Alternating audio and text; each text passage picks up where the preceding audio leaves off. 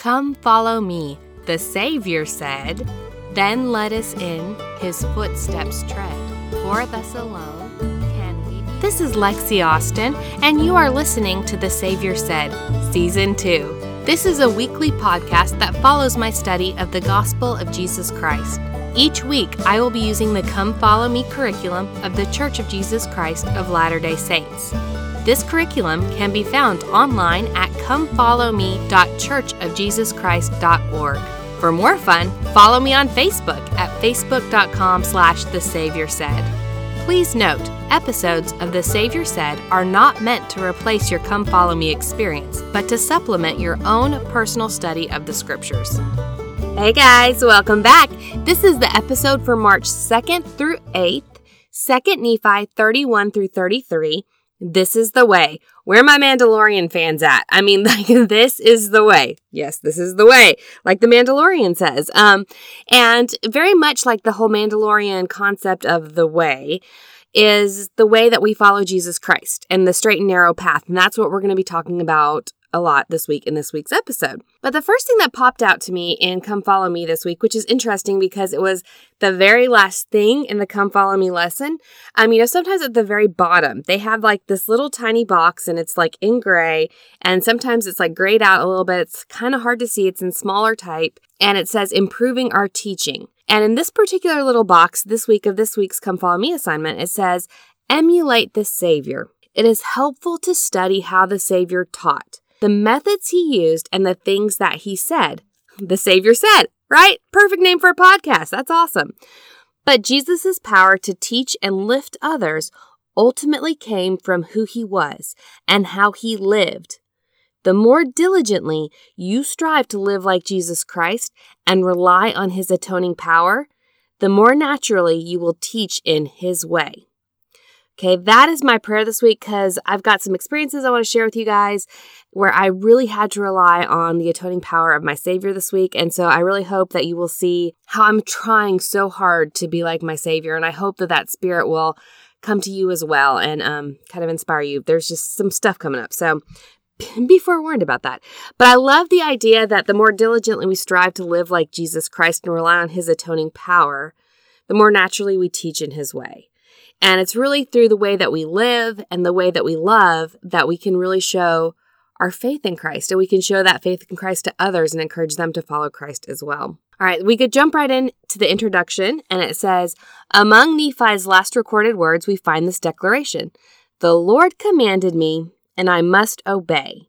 Okay, so Come Follow Me is so interesting to me, and the way it makes me think about these ancient voices as they're coming alive in my mind as I'm studying them. And an example of this is back when we were doing the New Testament Come Follow Me, you know, throughout like the major portion of my adult life, Paul has been one of my scriptural superheroes.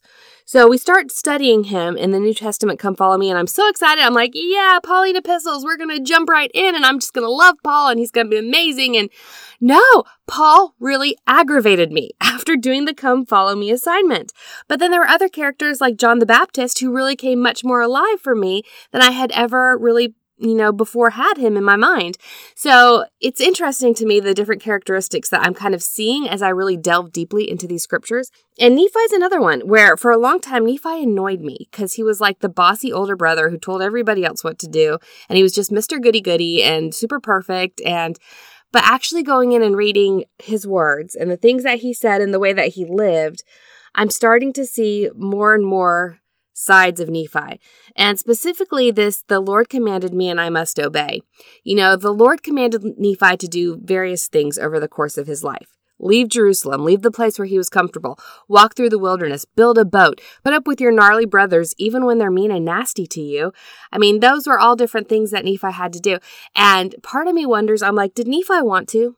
Did Nephi want to leave Jerusalem? Did he want to build a boat? Did he want to cross the seas? Like, was this in his life's plan?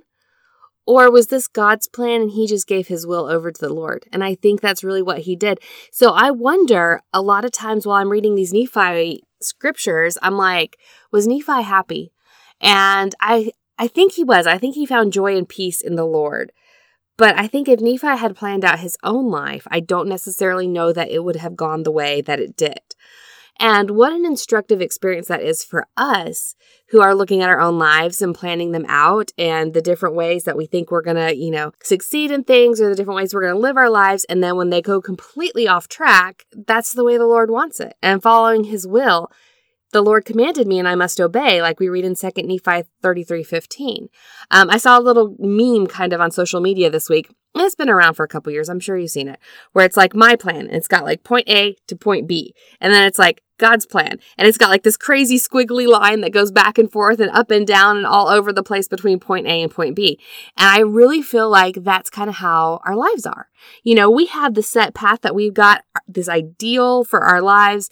And then the Lord takes us every other place that we go, but we learn stuff from it. I see that a lot with Nephi. So, Nephi to me, Come Follow Me has done a really good job of making Nephi much more relatable, I think, for me in my life. And likening the scriptures unto me, I'm able to liken Nephi's experiences unto me a whole lot more than I ever had before. So, thank you, Come Follow Me. I'm grateful for that. All right, our first section is Jesus Christ and his doctrine are the only way to eternal life. All right, Come Follow Me asks If you had to summarize the path to eternal life in just a few words, what would you say? Well, it took me a moment to like sit down and actually think about this because I was like, well, I'd start reciting the fourth article of faith. First, you know, faith in Jesus Christ, second repentance, third baptism. And I'm like, but that's what Come Follow Me has, and they want you to say it in your own words. So I was like, my own words, what would I say that the path to eternal life is? And so I came up with three things. The first thing is finding Christ. You've got to find Christ wherever you are in your life, looking for Christ and finding Him. Then, once you find Him and find His gospel, you've got to believe it. Believing Christ. And when you believe in him and you find him and you believe in him, you, the repentance comes naturally. You start, you know, taking those ordinances, covenants upon you, and you follow him, which is actually the third thing, following Christ. So finding Christ, believing Christ, and following Christ.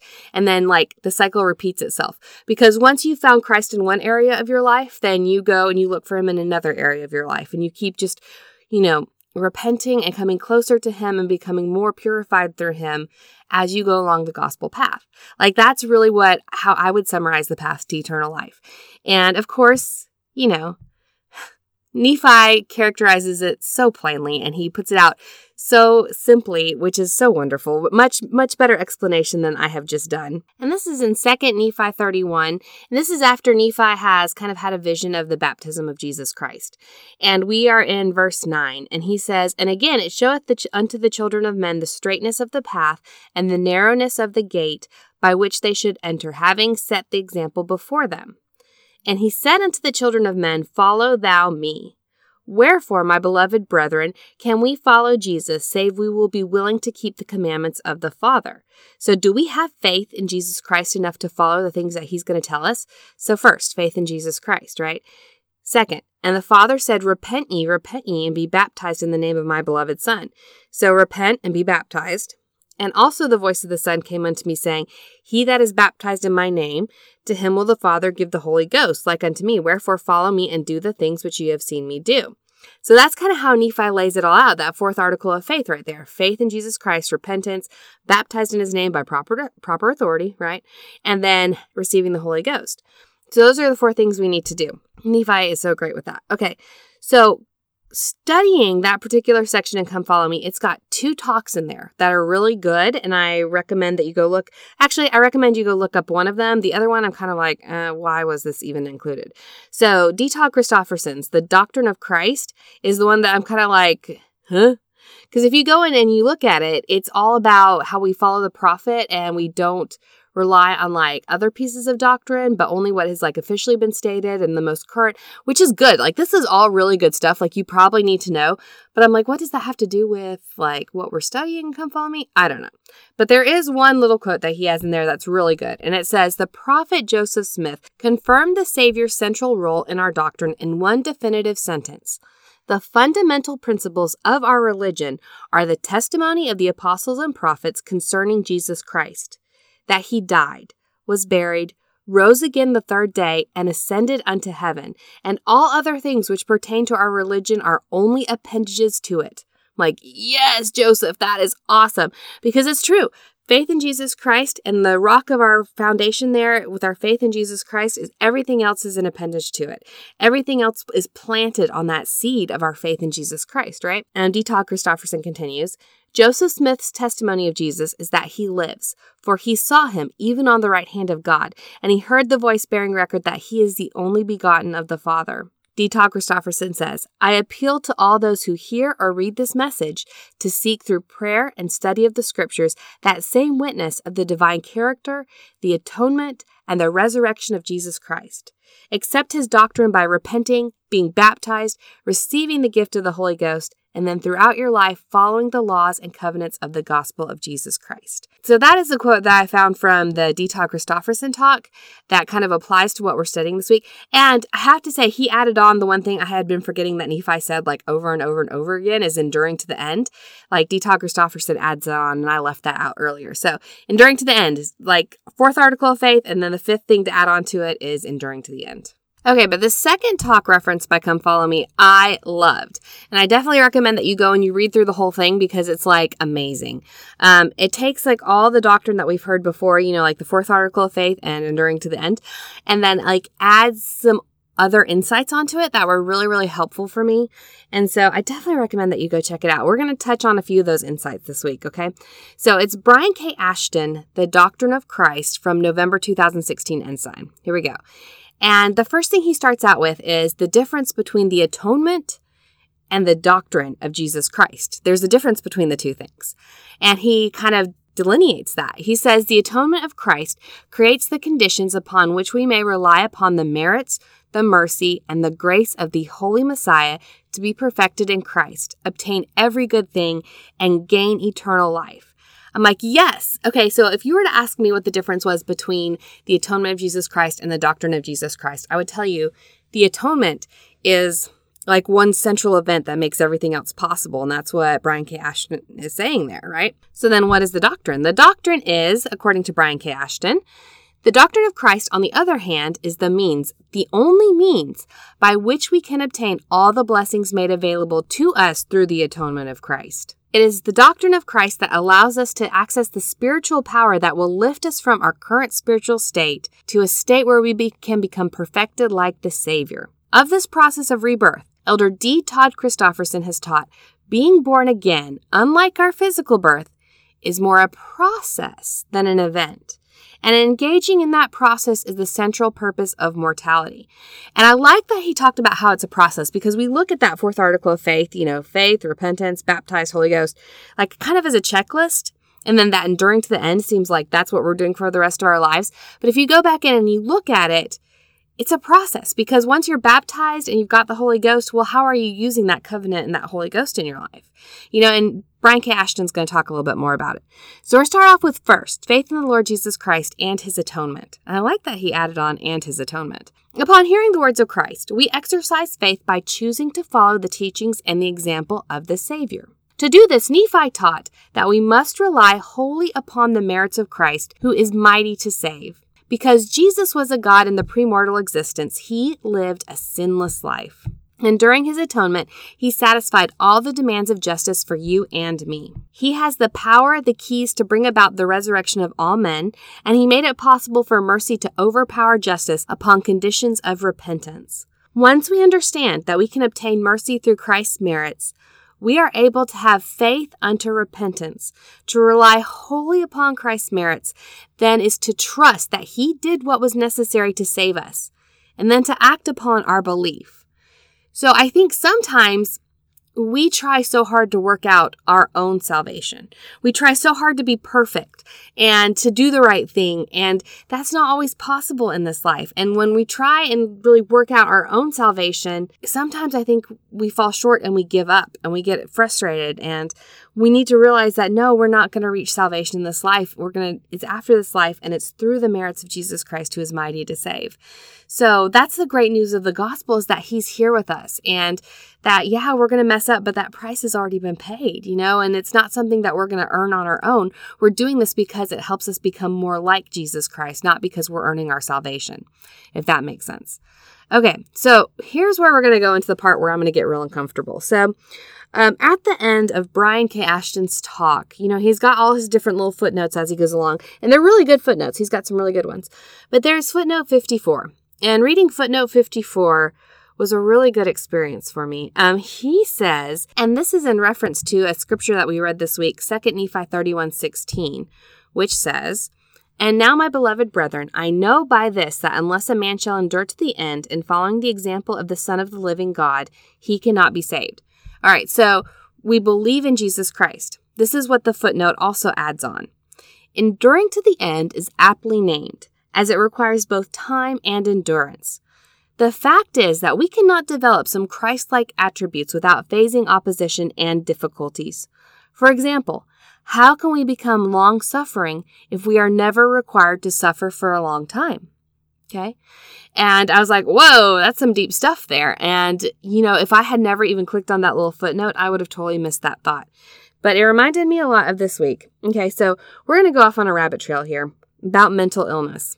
I know I've talked about mental illness before, mentioning that I have anxiety and depression and but here's the thing, it's like 95% of the time I'm so high functioning that I forget that I have it or I'm able to pretend like I don't have it.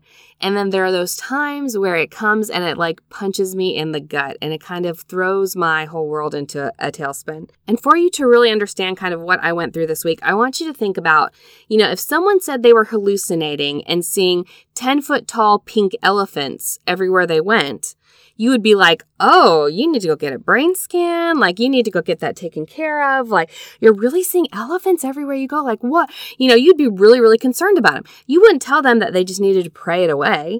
You wouldn't tell them that they just needed to have more faith or that they were being lazy and just needed to walk it off, right?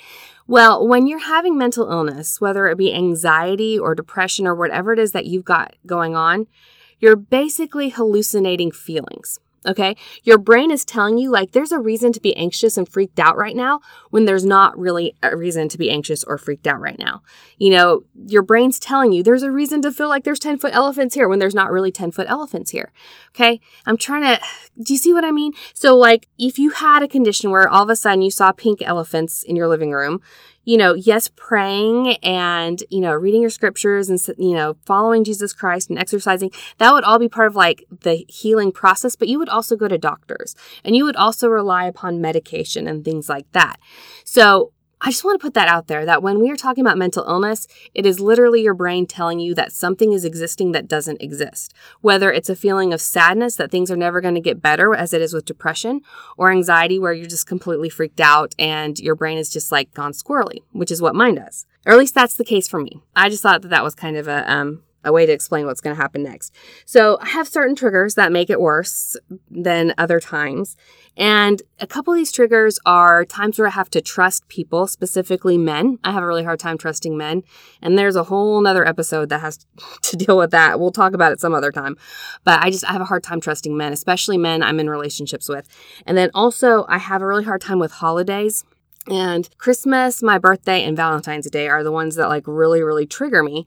And I'm not using that word facetiously. Like, you know, sometimes I know we use it with slang like trigger, like, oh, I'm so triggered right now. No, no, Valentine's Day is like literally a trigger for me. So I knew Valentine's Day was coming up. And this, I'm recording this the day after Valentine's Day.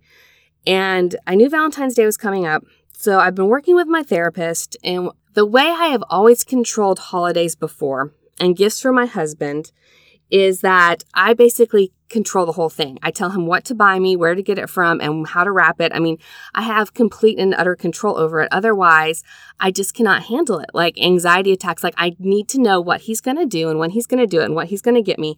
Otherwise, it like really, really freaks me out. You know, my brain hallucinates those pink elephants and it's telling me if he doesn't get me this exact right thing in this exact right way, he doesn't love me. And that's what my brain will tell me. I'll like create all kinds of crazy thoughts around that whole thing. Well, I've been working with my therapist that this Valentine's Day, I was going to let go of that control. Was going to let my husband do his own thing for whatever he wanted to do for me.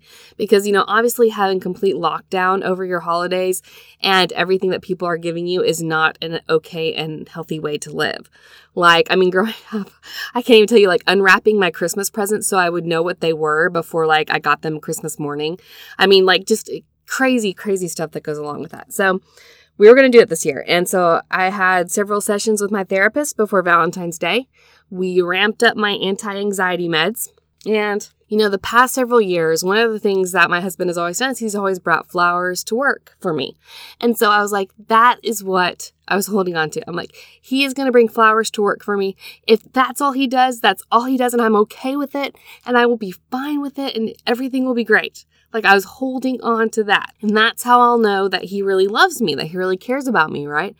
And my husband knows that, you know, I was not having any input on Valentine's Day this year. He was going to take care of it. And so I didn't mention that out loud to him that that's really what I was holding on to. So Valentine's Day comes around and it's Valentine's Day morning. And I'm waiting for those flowers to show up. And at first I'm like, okay, cool. Everything's fine. You know, the florists probably haven't opened yet. And, um, you know, I can't expect them to be here first thing. And, you know, I'm kind of reasoning it out in my mind and, you know, using some coping techniques and things like that. And then it gets to be about mid morning and I'm seeing like other flower arrangements and stuff go down to other teachers and other classrooms as they walk by the library. And I'm starting to get a little nervous. And I'm like, well, maybe it's not coming from a flower shop. Maybe he's delivering them to me personally because he has done that before in the past too. And so I'm like waiting to see if I see him walking down the hallway to the library. And I'm even to the point that there was this really nice church nearby that came in and gave all the teachers Valentines. And the guy who was delivering it looked like my husband at first. And he like walks in the library and I'm like, hey, oh, it's you. and the guy was like, yeah, it's me. I was like, I'm sorry. I-, I thought you were somebody else. I thought you were my husband.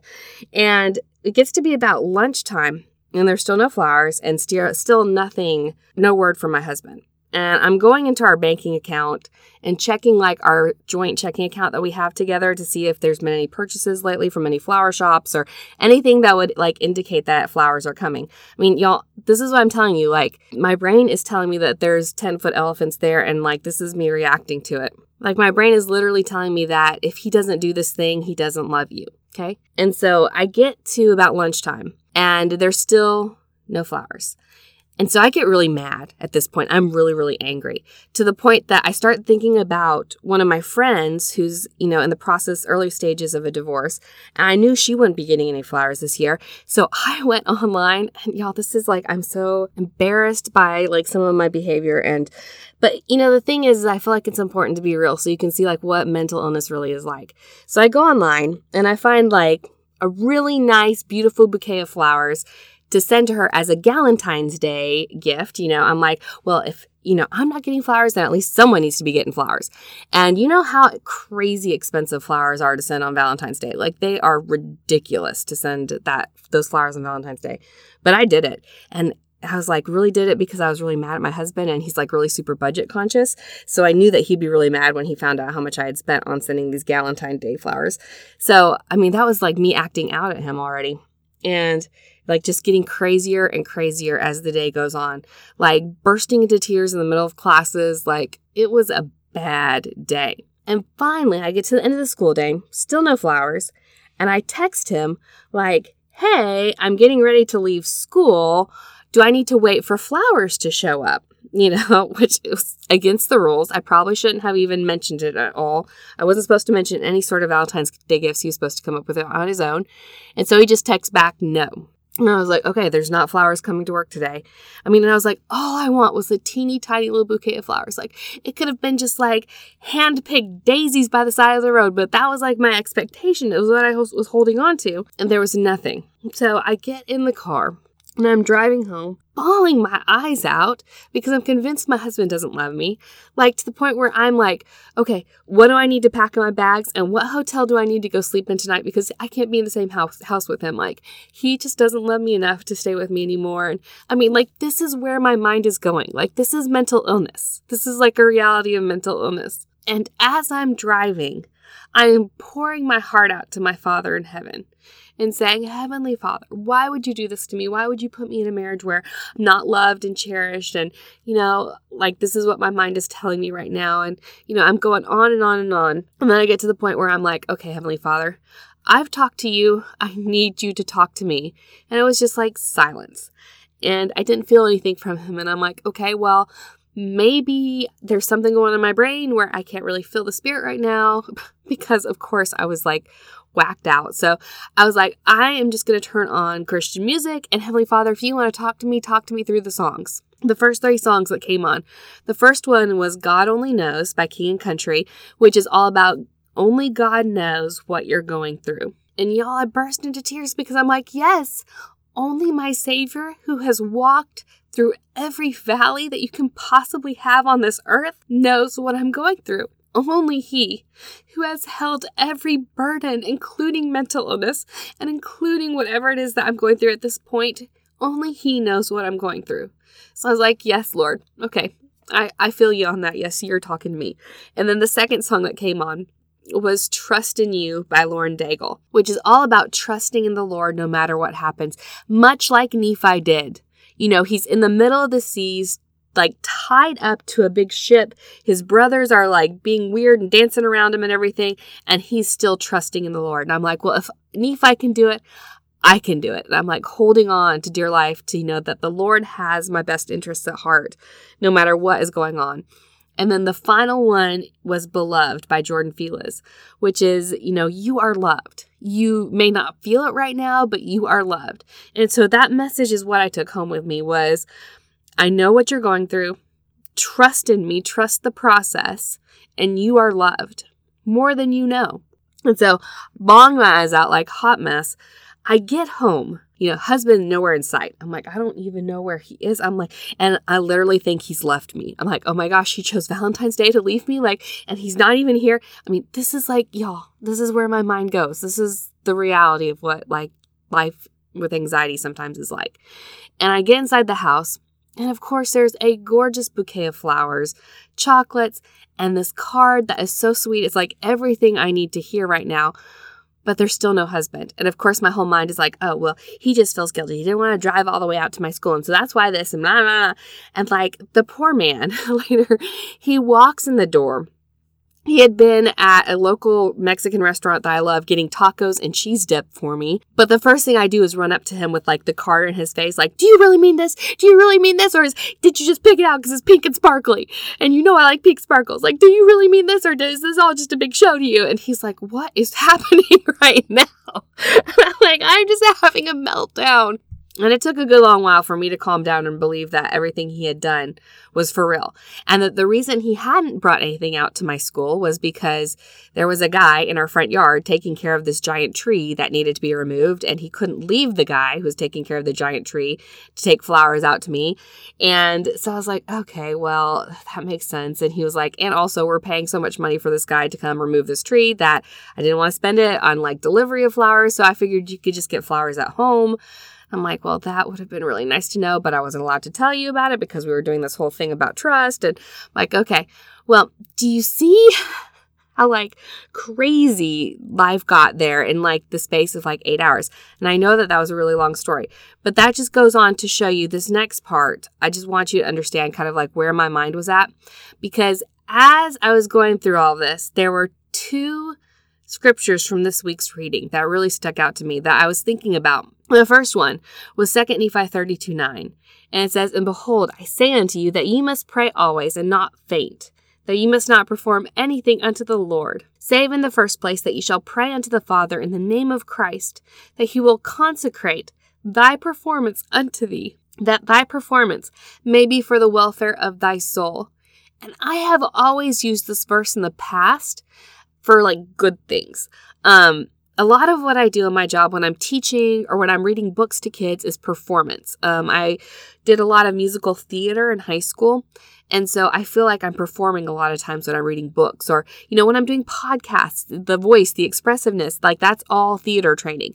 And so I pray a lot before I do those like performances. And I'm saying that in quotation marks because I want to consecrate the performance for God and, you know, make sure that even when I'm reading, you know, books about bunnies or whatever, that it's for His glory, for literacy in kids and to make their lives better, you know, and so that's the prayer that I pray. Help these lessons to go well so that they can learn the things you want them to know, that this performance may be consecrated for thy good. And as I was driving home, and you know just unloading on the lord about everything that i felt like i was going through at that moment that was one of the scriptures that came to me was consecrate this experience this horrible valley that I feel like I'm walking in, consecrate it for good. Whether it be my good or the good of someone else I come in contact with who learned something from my story, consecrate it for good.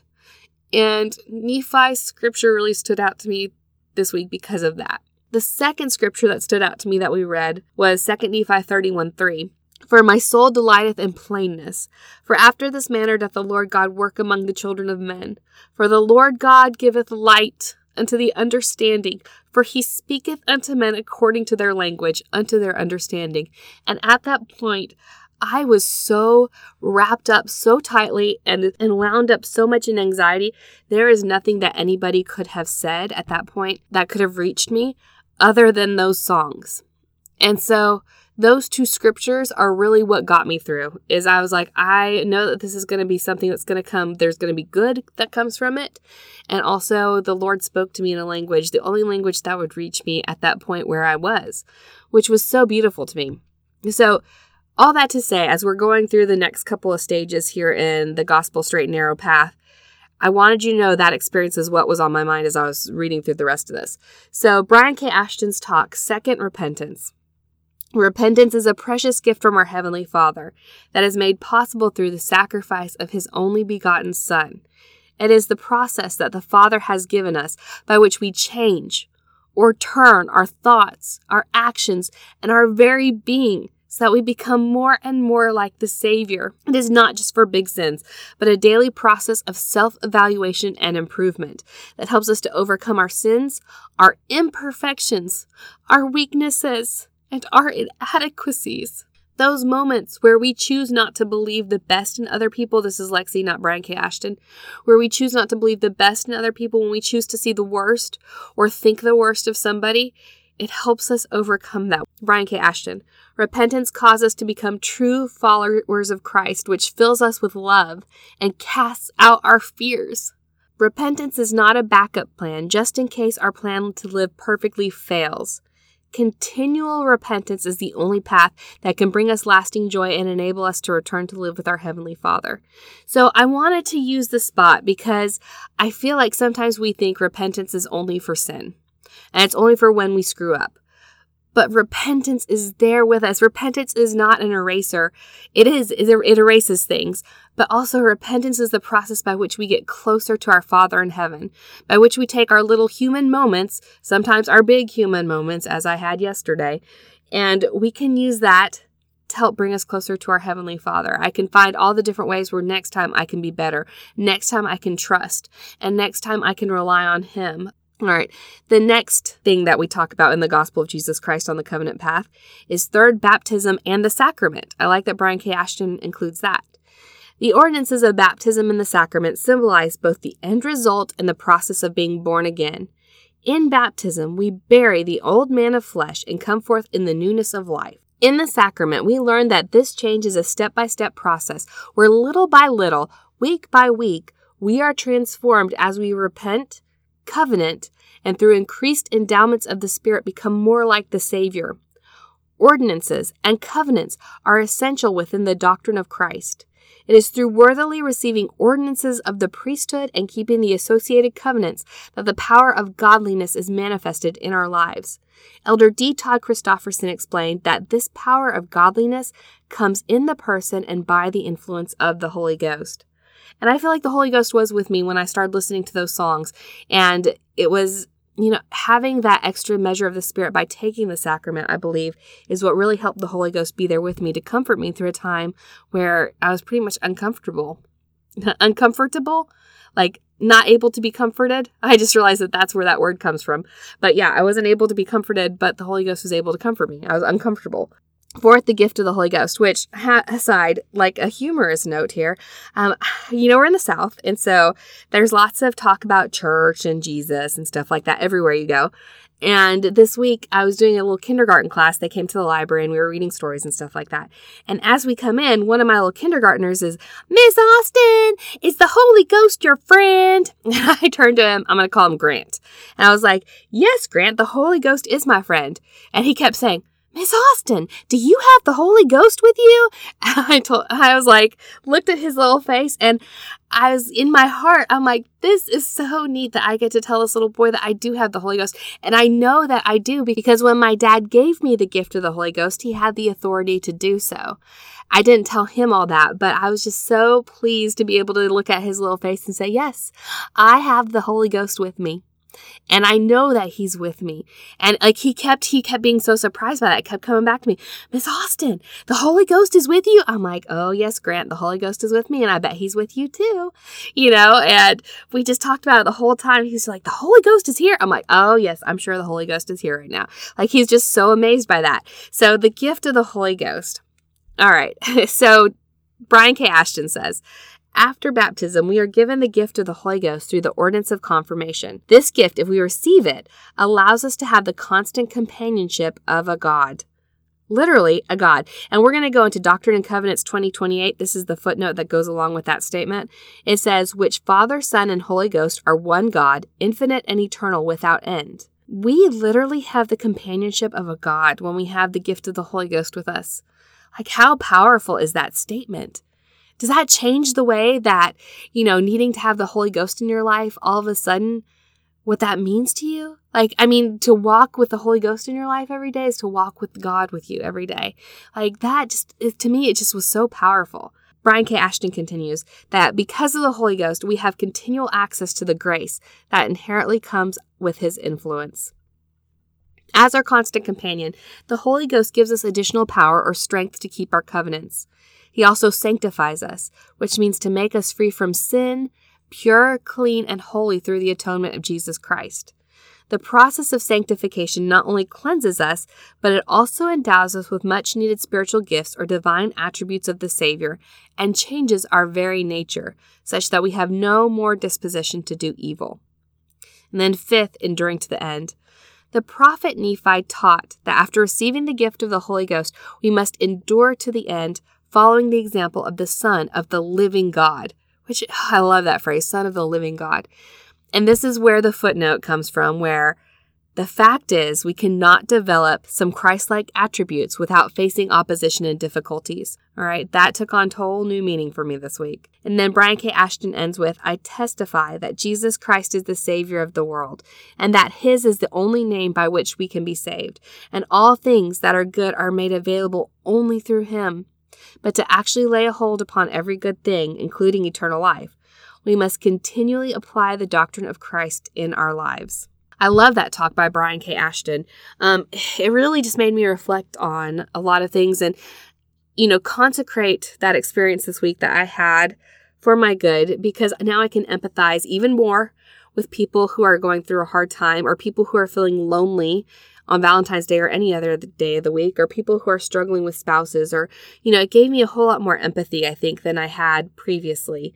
Um, it gave me a whole new understanding for like the mess that is in my head and the things that I need to work on, which sounds funny, but it's going to give me stuff that I can then work on with my therapist and we can explore a little bit more on the ways that I can become healthier. And when I become healthier and happier, that brings me closer to Christ. And mental illness is not a sin at all. Um, I just think that it gave me some ways that I can come closer to my Heavenly Father by relying more completely upon Him. Um, I hope that's what you took from that. Not that mental illness is a sin, but um, I think I'm going to end there. There was so much other good stuff in this week's reading, but it's all very plain and laid out for you so perfectly. And Nephi's right. He does glory in plainness, which in these last three chapters were so beautiful um, because they are laid out so neatly like this is the covenant path that you need to walk. And these are the things that are going to get you down this covenant path. And this is why, because we have a Savior and a Savior who is beautiful and who has done beautiful things for us and will walk with us in the places in our lives that are not beautiful, but that one day He will make us beautiful and He will give us beauty for ashes. We give him our little ashes, our little, you know, I tried, and he gives us beauty and he makes us perfect through him. And one day, because of him, there will be no such thing as mental illness. There will be no such thing as anxiety. There will be no such thing as loneliness. There will be no such thing as any sort of illness or frailty or bad experience that we may have in this world. And so I want to leave my testimony of that with you guys. And I am going to end the episode here after that because I just don't think there's anything else I can discuss after that that would be as impactful, I guess, as what I've already said. Um, I hope you will forgive me for I've taken up so much of the episode with my own personal experiences, and I hope you won't think less of me. I know it was not a good story, it was not uh, my proudest moment. But I think sometimes by being raw and open with each other, we can learn from each other's struggles and experiences. So I hope you will take that for what it's worth. And I hope you will be a little kinder if you know someone who does struggle with anxiety or any sort of other mental illness that, you know, they may be just like you or me and they just may have a little 10 foot elephant sitting in their brain. So, um, yeah, with that, I'll end this week's episode. Bye, y'all. The Savior Said is not an official product or endorsed by The Church of Jesus Christ of Latter day Saints. All comments and opinions are my own personal opinions and not representative of The Church of Jesus Christ of Latter day Saints. The music used in The Savior Said is Fireflies and Stardust by Kevin MacLeod. The hymn quoted in the opening is Come Follow Me, lyrics by John Nicholson. The Come Follow Me curriculum can be found at comefollowme.churchofjesuschrist.org. For show notes, new episode alerts, and other fun and inspirational things, check out my Facebook page at facebook.com slash the. You can also find me on Instagram. Comments or question? Email me at thesaviorsaid at gmail.com. Content in The Savior Said is copyright protected. All rights are reserved. Thank you for listening.